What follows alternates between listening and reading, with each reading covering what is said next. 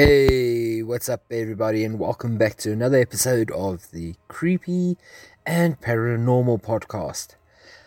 Jeepers, it's been a hell of a week if you are living in South Africa, following all the news regarding this Thabo Bester and the doctor, with his faking his death to escape into Tanzania to being brought back to South Africa. It's been a roller coaster, so if you are not aware of it, best you go jump onto TikTok or just go and Google it and you'll see all the news revolving around it. It's really fucking crazy. But it also begs the question, with all the crap that's happening around that, I'd like to think it's a smokescreen for something else that's happening, particularly in South Africa. Something we probably aren't privy to, and something that's happening and lurking in the darkness, and quite frankly, we don't know what it is. I'm not saying I do, but I just feel like there's something else really big happening in the background, and this Thabo Bester story is a big smokescreen for whatever that is. So, yeah, that's where we are at in the moment of South African news. Really crazy times. But today's episode, speaking about crazy times, is one that I've been wanting to cover for particularly a very long time. It's based around one of my favorite horror movies of all time called The Shining. I'm sure you have seen one of the different versions of it because there has been a remake, but the one with Jack Nicholson is by far still the one that draws trump on everything else. It's basically going to be around the Stanley Hotel, which is where The Shining movie took place. And what's also really interesting is that my friend Izzy K, who, if you remember, I did a podcast with her about 2 months ago. I see she just dropped an episode this week on Stanley Kubrick, who is the director of The Shining. That was pretty interesting that she went and did a video on that. And today's topic came across of the Stanley Hotel. So it was just weird, the timing and all of that. So yeah, rather awesome. Some might say creepy. But you know what time it is. It is time for the intro drop.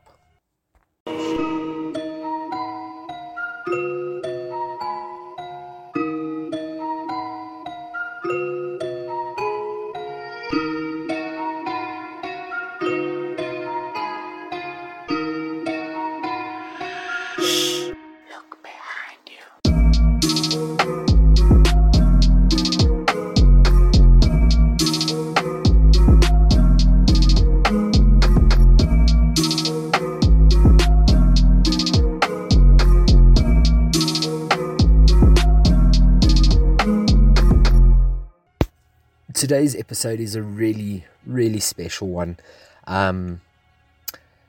It's dedicated to Sam.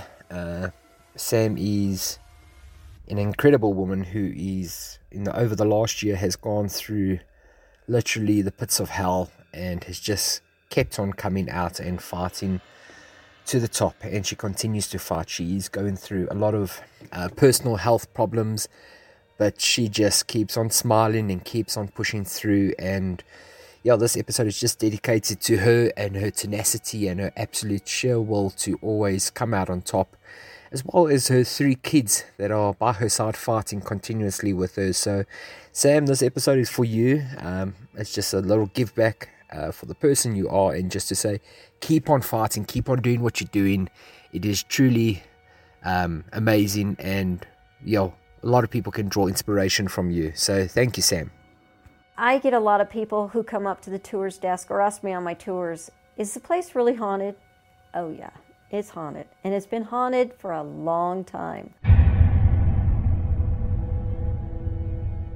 I think it's time that we just descend deep into the psychological drama and horror as we explore the facts behind one of America's most notoriously haunted hotels, the Stanley in Estes Park, Colorado.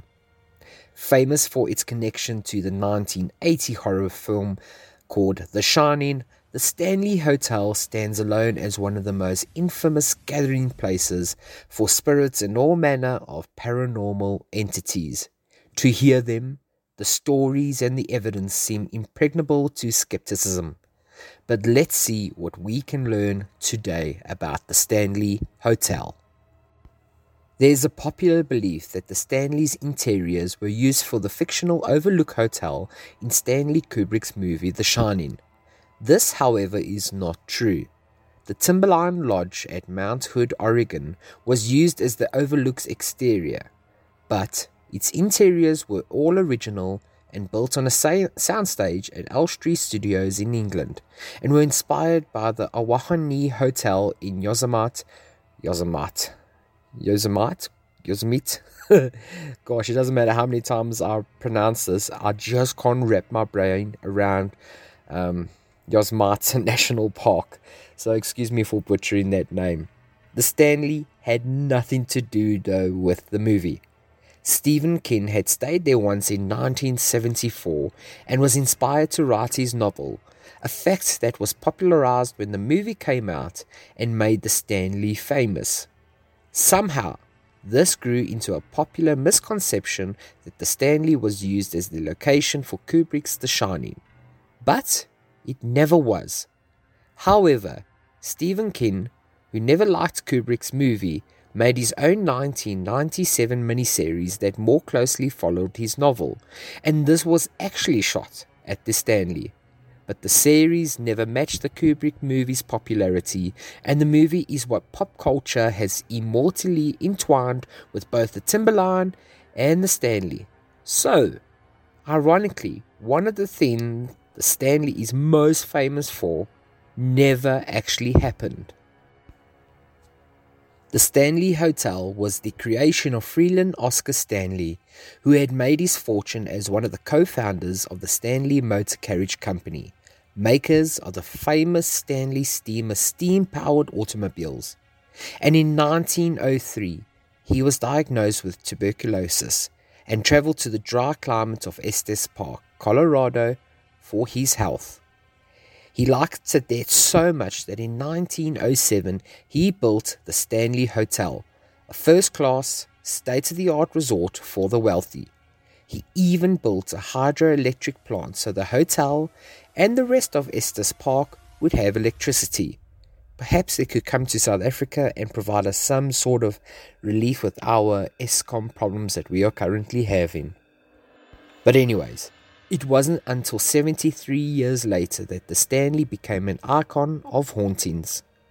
Once the movie was released, the story spread that Stephen King's 1974 stay there is what inspired his 1977 novel The Shining and Kubrick's 1980 movie based on it.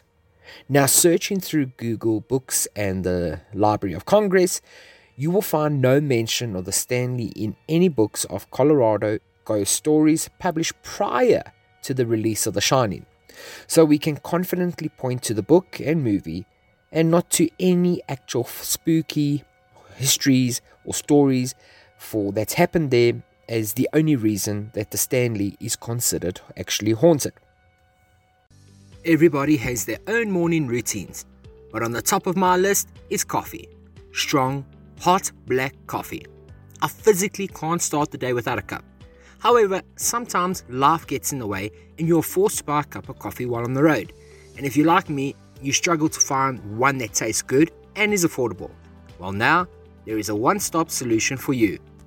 Home Ground Coffee. The name is brilliant and so is the service. Situated at Benoni Northern Sports Ground, it's a nice central point for your morning commute. And why not get a delicious muffin or pie to go along with it? Home Ground Coffee is the perfect go-to, and I advise you strongly to give them a try. When you do, let them know that I sent you.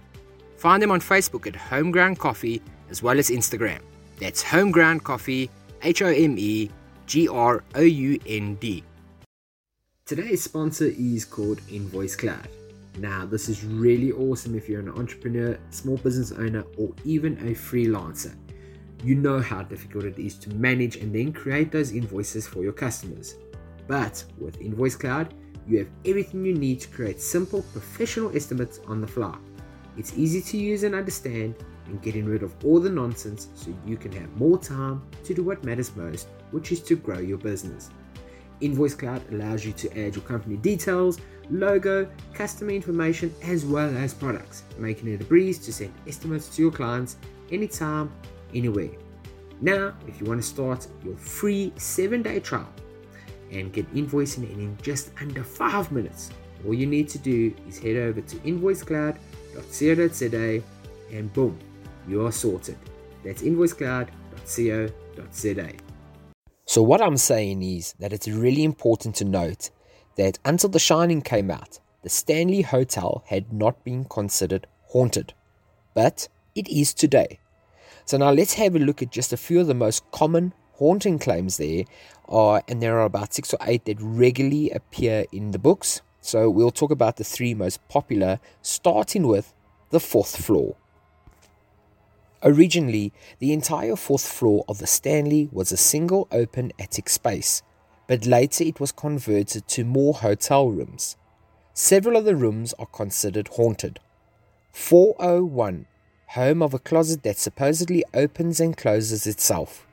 407, where some say it feels like someone sits on the bed in the middle of the night. And 428, where the story goes that the apparition of a friendly cowboy might appear. Throughout the 4th floor, it's said that you can hear the sound of children running and laughing, and of footsteps on the floor above, even though there is no floor above these rooms. Unfortunately, there are no stories of anything special happening in these rooms that might explain why they are haunted, so there is nothing for us to track down. The only evidence of anything happening comes from heavily fictionalized and sensationalized TV ghost hunting shows, so that's not usable as evidence. Unfortunately, all of the stories of the Stanley's 4th floor amount to no more than, well, that's a nice one. The Grand Staircase. Online you'll find a handful of photographs taken, mostly by tourists on the popular ghost tour at the Stanley, showing a person on the staircase. A woman or girl in a white dress, often blurry, always with an anecdotal claim that the photographer did not remember any person being there when the photo was taken.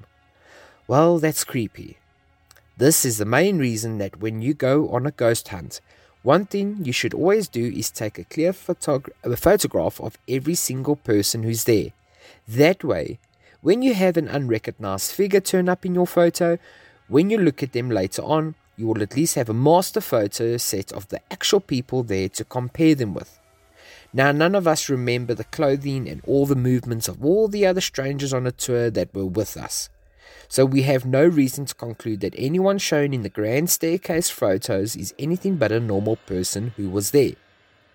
However, sometimes it's not that. Sometimes there really is something caught on camera. We have seen it with Izzy K, who I mentioned earlier on, where she showed me a photo that they had taken on a night out. 2 separate photos were taken, and in the second photo you can clearly see a shadowy figure in the background, and just thinking about this really gives me the creeps. So sometimes it's a little important to just understand that things can be explained, but there are other times when things can't. Room 217. The Stanley Hotel's most famous and requested room is without a doubt Room 217. It gained notoriety after famed horror writer that we spoke about earlier on, Stephen King. He actually spent the night with his wife at the Stanley Hotel back in 1974, as we previously mentioned. But this night would forever change the image of the hotel, because King and his wife arrived just before the hotel shut down for the winter months, but were luckily able to spend the night. They were placed in the presidential suite of Room 217 and being the only room left with clean bedsheets. Since the hotel was in the process of shutting down, there were no other guests checked in, and the Kins had the entire hotel to themselves. Ken had spent a great deal of time drinking whiskey at the Stanley's famous bar before taking a walk to explore the hotel and retreating to his room. It is fabled that he ran into 2 children on the 4th floor, a sight he thought was strange since there were no other guests staying at the hotel. He was to find out soon after these children had also not belonged to any of the staff members working at the premises, and after retiring to his room and falling asleep, Ken has a dramatic dream which caused him to wake in fright. He had noticed a fire hose in the hallway just before entering his room, and dreamt that his young son was strangled to death by this very object. After waking and feeling quite spooked, King got up for a cigarette. By the time he had finished that cigarette, he had the story for his best-selling and now movie-adapted novel, The Shining, fleshed straight out into his head. While this legend is often associated with Room 217, it also has its own ghost story. This story begins in 1911 when the Stanley Hotel was powered by gas lighting. During a severe storm, this power was lost and a maid was to enter Room 217 to investigate. Elizabeth Wilson caused an explosion upon entering the room with a candle, partly destroying that area of the hotel and sending her crashing through the floor, landing on the floor below and breaking her ankle. Elizabeth survived the explosion and went on to live the rest of her happy and long life. Many now believe that she has returned to the hotel in death and has taken a liking to hanging around Room 217. Guests have reported that their belongings will become unpacked during their stay in this room. Objects will move around on their own, and the disembodied voice of a woman can be heard during the night. Some have also claimed to see the apparition of Elizabeth walking through Room 217 and exiting straight through a wall, which was once actually a doorway. Some even say that Freeland Oscar Stanley has been sighted all throughout the hotel, yet it's most frequently he is seen inside the hotel's bar. Many of the staff believe that he is still looking after operations of his hotel, and they claim to be able to feel his presence around them. Freeland's wife Flora was an avid musician during life, and some say she continues her hobby of playing the piano at the hotel. Phantom sounds of piano music when nobody is around have been reported from both the music room and the concert hall at the Stanley Hotel.